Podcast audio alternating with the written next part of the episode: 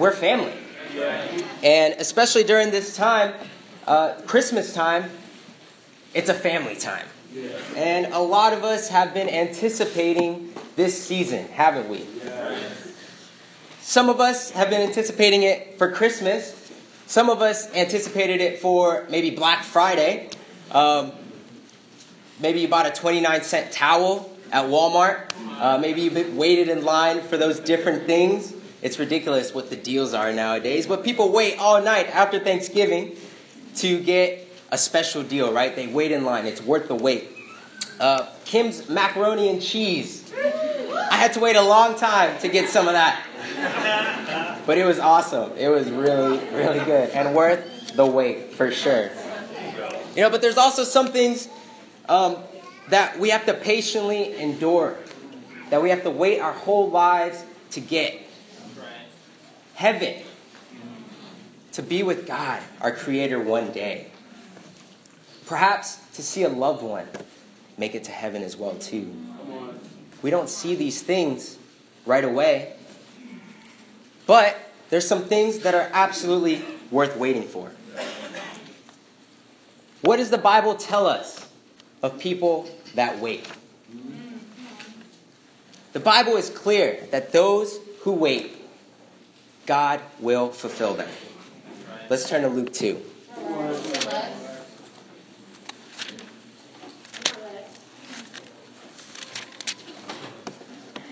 starting in verse 22.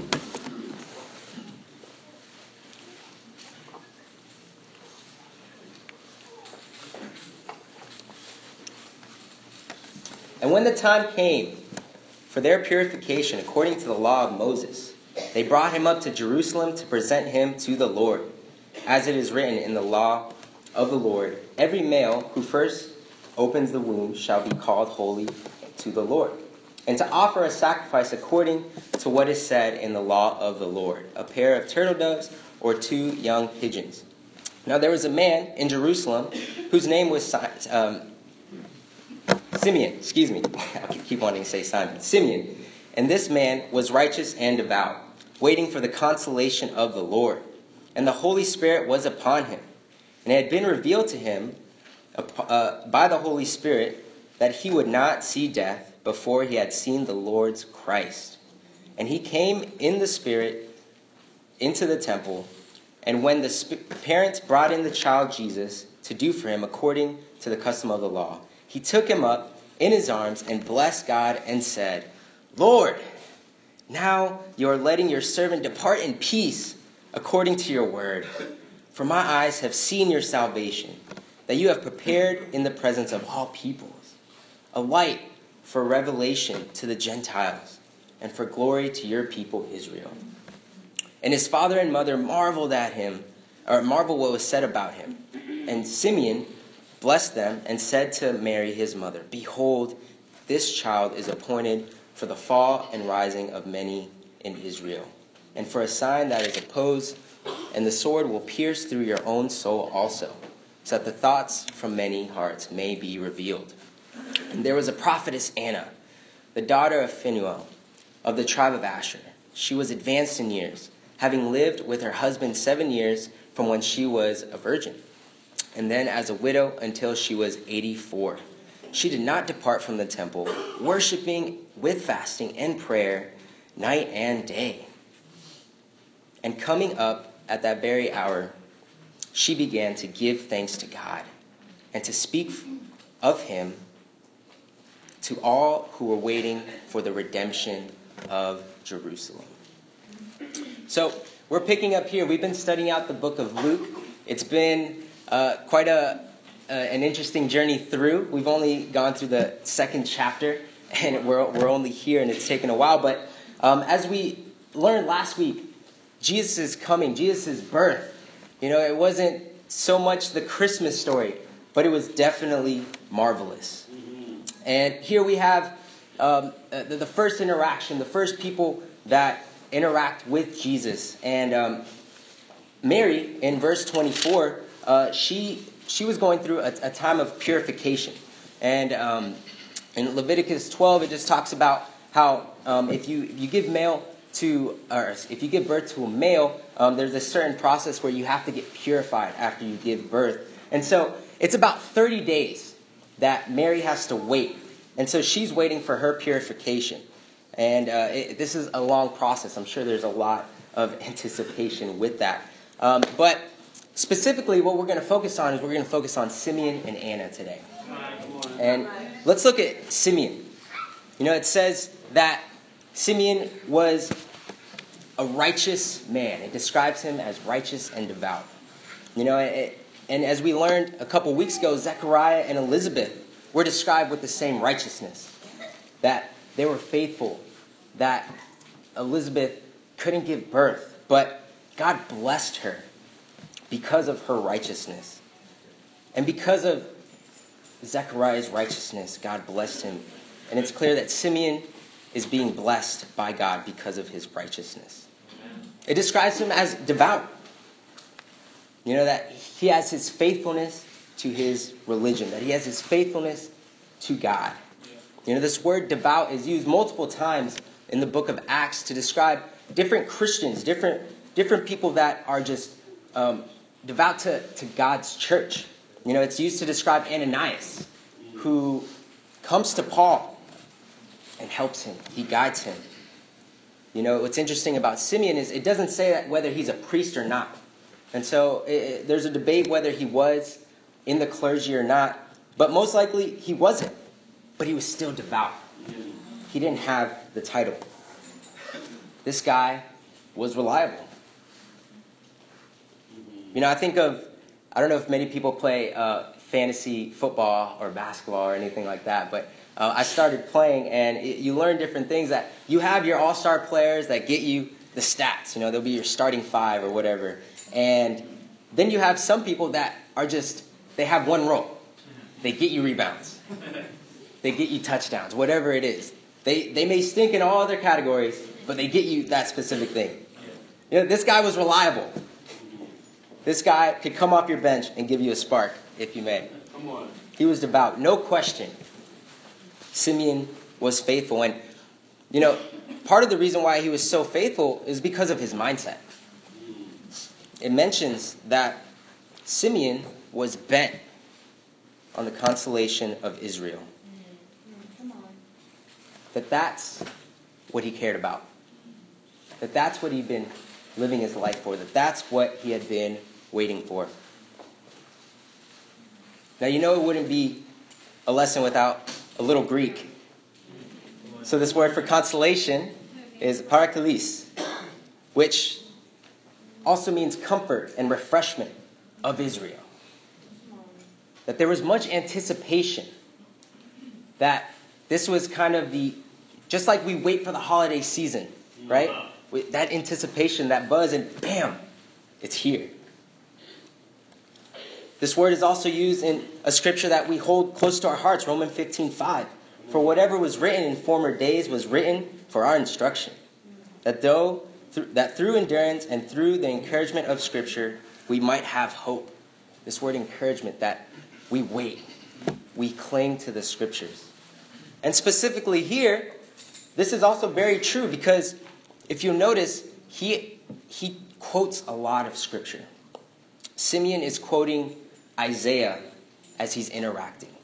We'll see it later in his reaction, but the mindset for a Jewish man at that time was okay, God is coming. I know it is. At this point, this was towards the end of the 400 years of silence. For 400 years, Israel had no idea what would happen. Israel was waiting. Isaiah 40, verse 5. And the glory of the Lord will be revealed, and all mankind together will see. Isaiah 57, 18 through 19. I've seen his ways, but I will heal him. I will guide him and restore comfort to him, creating a praise on the lips of the mount mourners in Israel. Peace, peace to those far and near, says the Lord, and I will heal them. These are words that they heard and that they cling to, but for 400 years, nothing happened. This was a big deal. And then one day, the Holy Spirit comes upon Simeon and he says, You will see it. You will see the salvation. Now, the notion in the Jewish mindset would be a conqueror, would be, yes, finally, our gladiator, our warrior, he's coming to free us. And they, and they pictured, because they would always get conquered, most likely. so they pictured, okay, it's our turn. We're going to conquer. But the Holy Spirit doesn't tell him how it's going to come. Right. In his mind, says, okay, he's going to bust into the temple, knock everything down, and say, I'm him. Not so much. Though he was already a faithful man. And so he was encouraged by these words. He continued his everyday life. it says that he went back to the temple. That most likely this was this was his duty, and his desire for consolation still came. He didn't know if it would be right away or not, but he continues. He shows up to work, and then once he shows up to work, bam, there he is, a baby. What? This isn't a warrior, a baby. Wow. Come on, Lex. How does he react though? His, he's not disappointed. Come on. He begins to praise God. He blesses God. Come on. He begins to exclaim. He quotes many scriptures in Isaiah. He kept them on his heart. He finally got to see it. What are the things we wait for? You know, when uh, sometimes things are presented to us in unexpected ways. For Simeon, this was unexpected. And the reality is, our reactions, there in the moment, show us where we, we truly are. When sin is exposed, when someone sees something, do you have godly sorrow? Do you cling to it? Do you react dramatically, subtly, react with apathy? Come on, Lex. What's up? Or do you have godly sorrow? Do you realize that it's not about you, but it's about other people? What about stress at work? Especially during this time. Do you react in anger? Do you run away? Your reactions even show what our hearts are set on.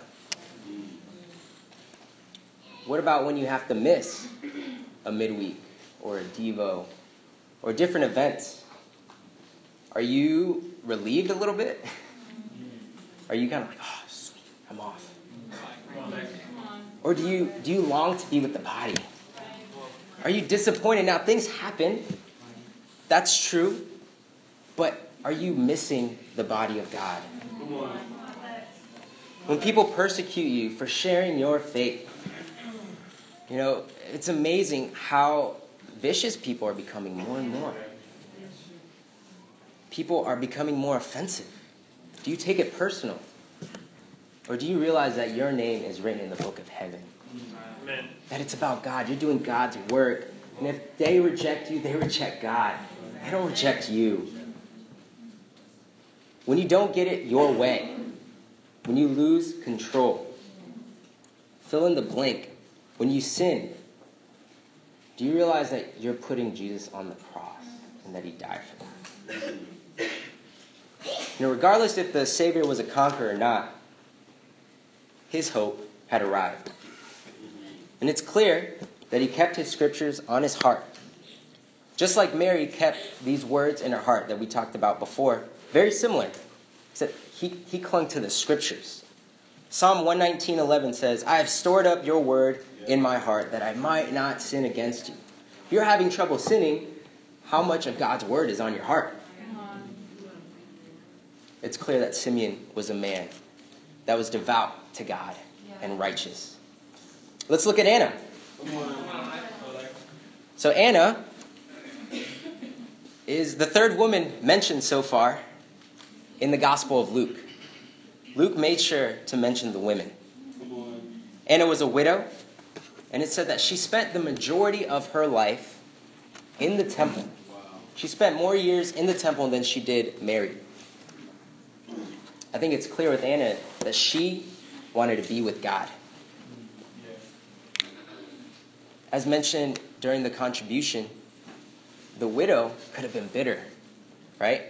But the widow could have not given the two copper coins. Just like Anna here, she could have went and tried and do something else. But instead she said, you know what? I don't have my husband anymore. Why not be with my God? No bitterness. Instead, she decided to worship God 24 7. You know, this reminds me of another Anna that I know. My host mom, Anna Tucker. Yeah, I, I haven't told her about this, but I do hear you singing downstairs when I'm upstairs. All kinds of music. We got Spanish, we got Christian. I think I've heard country before. She gets it. but that's what I imagine, just singing at the top of your lungs. That's what Anna was doing every day to her God. She was waiting. Her mindset was on the redemption of Israel or of Jerusalem, excuse me. Now what about for us? I think a lot of us we understand the elementary fact that God does have promises for us. We've been taught this at a young age. That maybe maybe God I know God has a promise for me. This is what we're teaching our kids at Kids Kingdom. But do we live our life knowing that that will happen? You know, we, we pray persistent widow prayers, right, in Luke 18. It talks about the widow did not give up. And, and, and we can pray every day. I know I've found myself praying every day for something, but do I really realize what I'm praying? We pray for family members that just don't get it. We hear all these in- inspiring stories of, I got baptized, then I reached out to 80 of my family members and they got baptized, and we're like, what am I doing wrong? What? What about my family? God. What about job situations? I just, you know, I thought it was going to be like this. I thought I was going to get my degree. I thought I was going to fill in the blank. And we pray for that perfect job. But does your life show it? Do you have the same willing heart to wait, just like Simeon and Anna did for so mm. long? God is a God who keeps promises. That's the amazing fact. God does fulfill his promises. You know, we appreciate people that keep their words, right? We appreciate people that mean it when they say it. You know that you, you you guys are all thinking of somebody. You know, I appreciate, I want to lift up my co leader, Lakeisha White. Now, I know she doesn't like these things, but I'm just so encouraged by her. She was called to help lead the team ministry unexpectedly.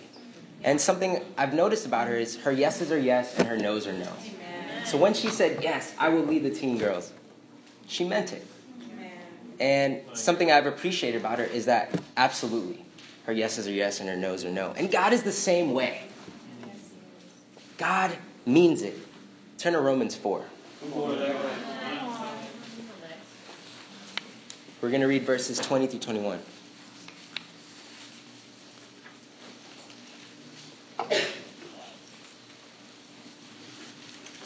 Now, Paul here, he uses the great example of Abraham. In verse 20, it says, No unbelief made him waver concerning the promise of God, but he grew strong in his faith as he gave glory to God, fully convinced that God was able to do what he had promised. Now, Abraham, he's old school, right? You know, the, the Jews worshipped him, they believed, they, they loved him. And he is the father of faith. What made him the father of faith? Well, his, his circumstances did not make him waver. Did not make him waver. How about you? What are your circum- circumstances like? Are they recent? Are they long? Long going? You know, is, your, is, is there something in discipleship that you just don't get? That is so hard for you. If you're studying the Bible, if you're learning what it means to be a true Christian, is there something that you just feel like you can't give up? Or even people that have been Christians and there's a chronic sin. There's something that you just feel like, ugh, I can't do it. I appreciate the welcome, the cavity. Do you deal with it right away? And not just deal with it, but do you go after it? Do you start drilling? Persecution from people, as I mentioned. What about health challenges? Circumstances where, where, where you have something that, you know what, oh, I'm just not the same me anymore. I just, I can't wait for that new body. But until then,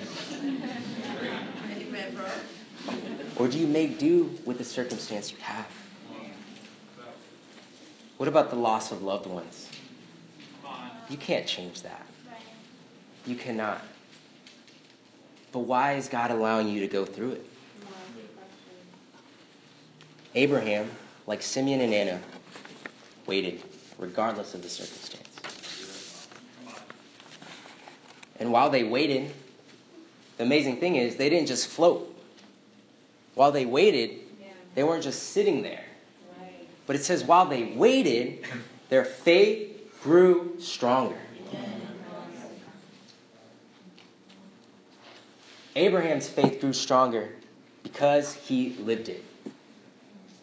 If you study him out, he continues. When there's times of doubt, he continues.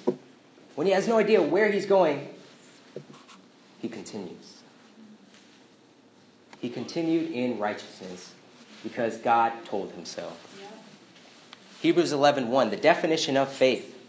Now faith is being sure of what we hope for and certain of what we do not see. Abraham was fully convinced that God was able to do what he had promised. Faith requires action. You know, there's, there's an analogy that always helps me understand faith. If, if I'm playing catch, right, let's say you're playing catch with somebody, you know for certain that the football is coming towards your face, right? So what do you do? You put, you put one hand up. that almost hurt. I'm not going to be playing catch. But, right, you act. You react to the football coming towards your face. If you're fully convinced that God can do what He promised, you react.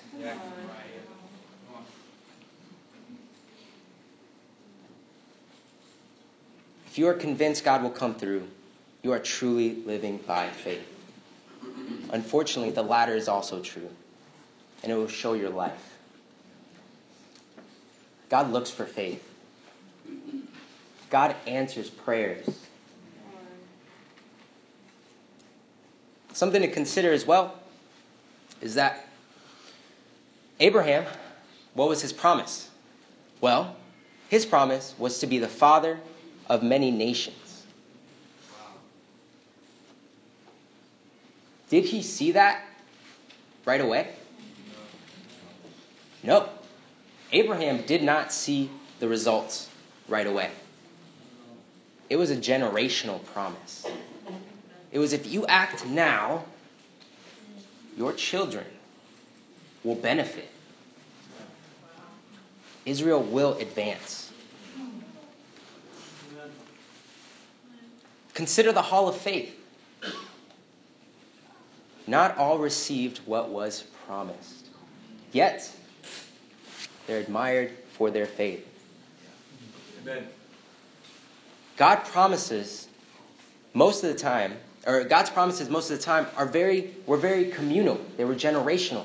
They weren't just about the self, but it was people all around. You know, I think sometimes when we when we approach God with our promises, we always think of us. I know I can be that way. I can think of what about me? What about my condition? What about the things I've been longing for? Yeah. Relationships. Where's my spouse? Advancement. What about my status? All about self. I'm guilty of that. And I'm sure many of us can relate. Turn to 2 Peter 3.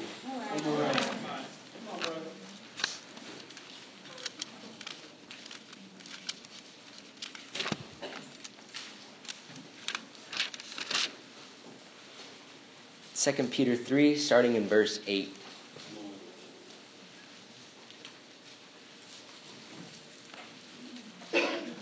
But do not overlook this one fact, beloved, that with the Lord one day is a thousand years, and a thousand years as one day.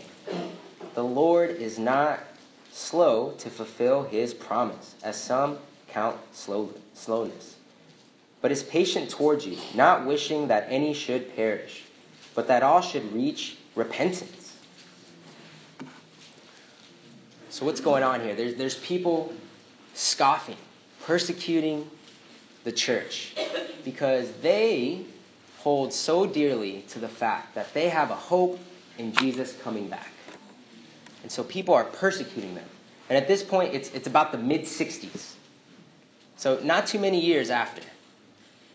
And Peter reminds them look, people may be persecuting you, but God fulfills his promises. God also fulfills his promises, though, to those who perish. Right. Yeah. He's already given us grace.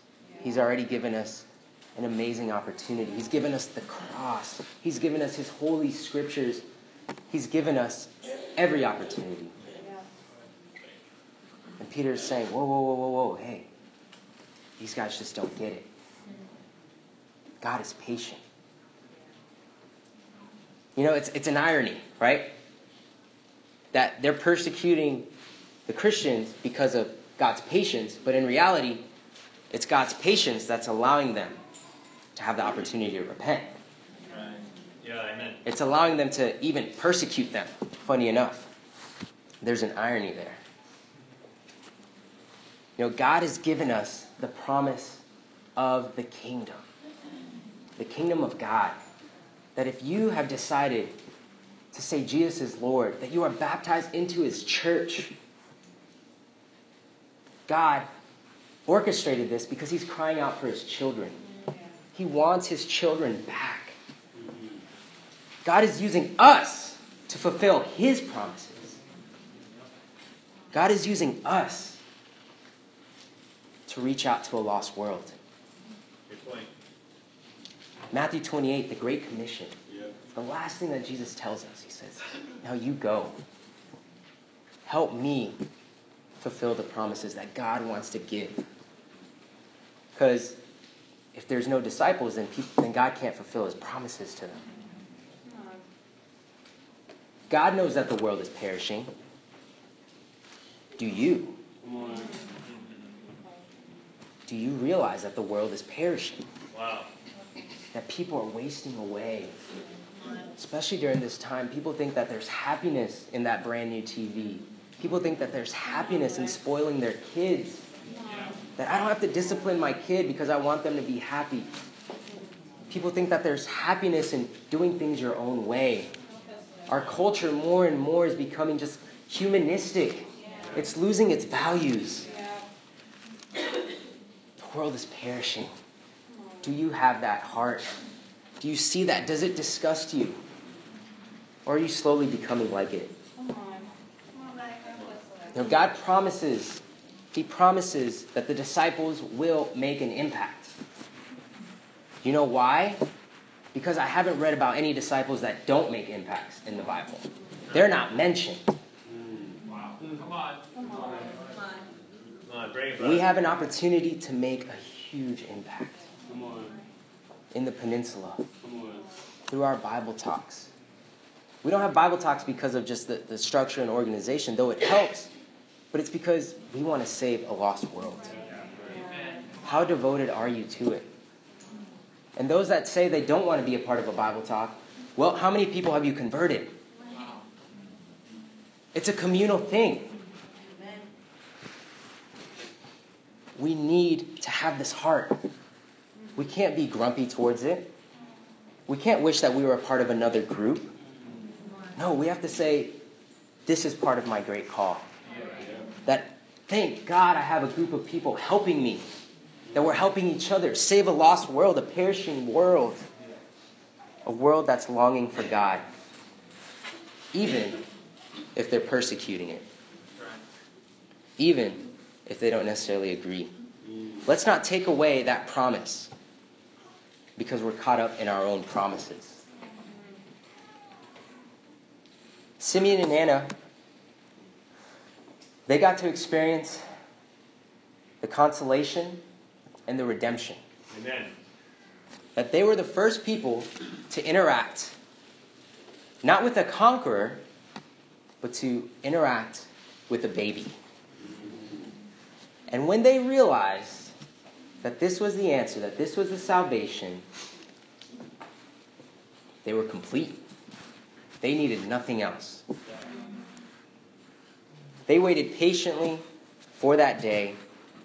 We have the exact same opportunity to witness the consolation and the redemption in our day, in the peninsula area, Right. with our families. We can bring consolation and redemption because we know who Jesus is. We know what he did. This was just the beginning. Good point. That Jesus went through and he flipped everything upside down. Even today, he does the same thing.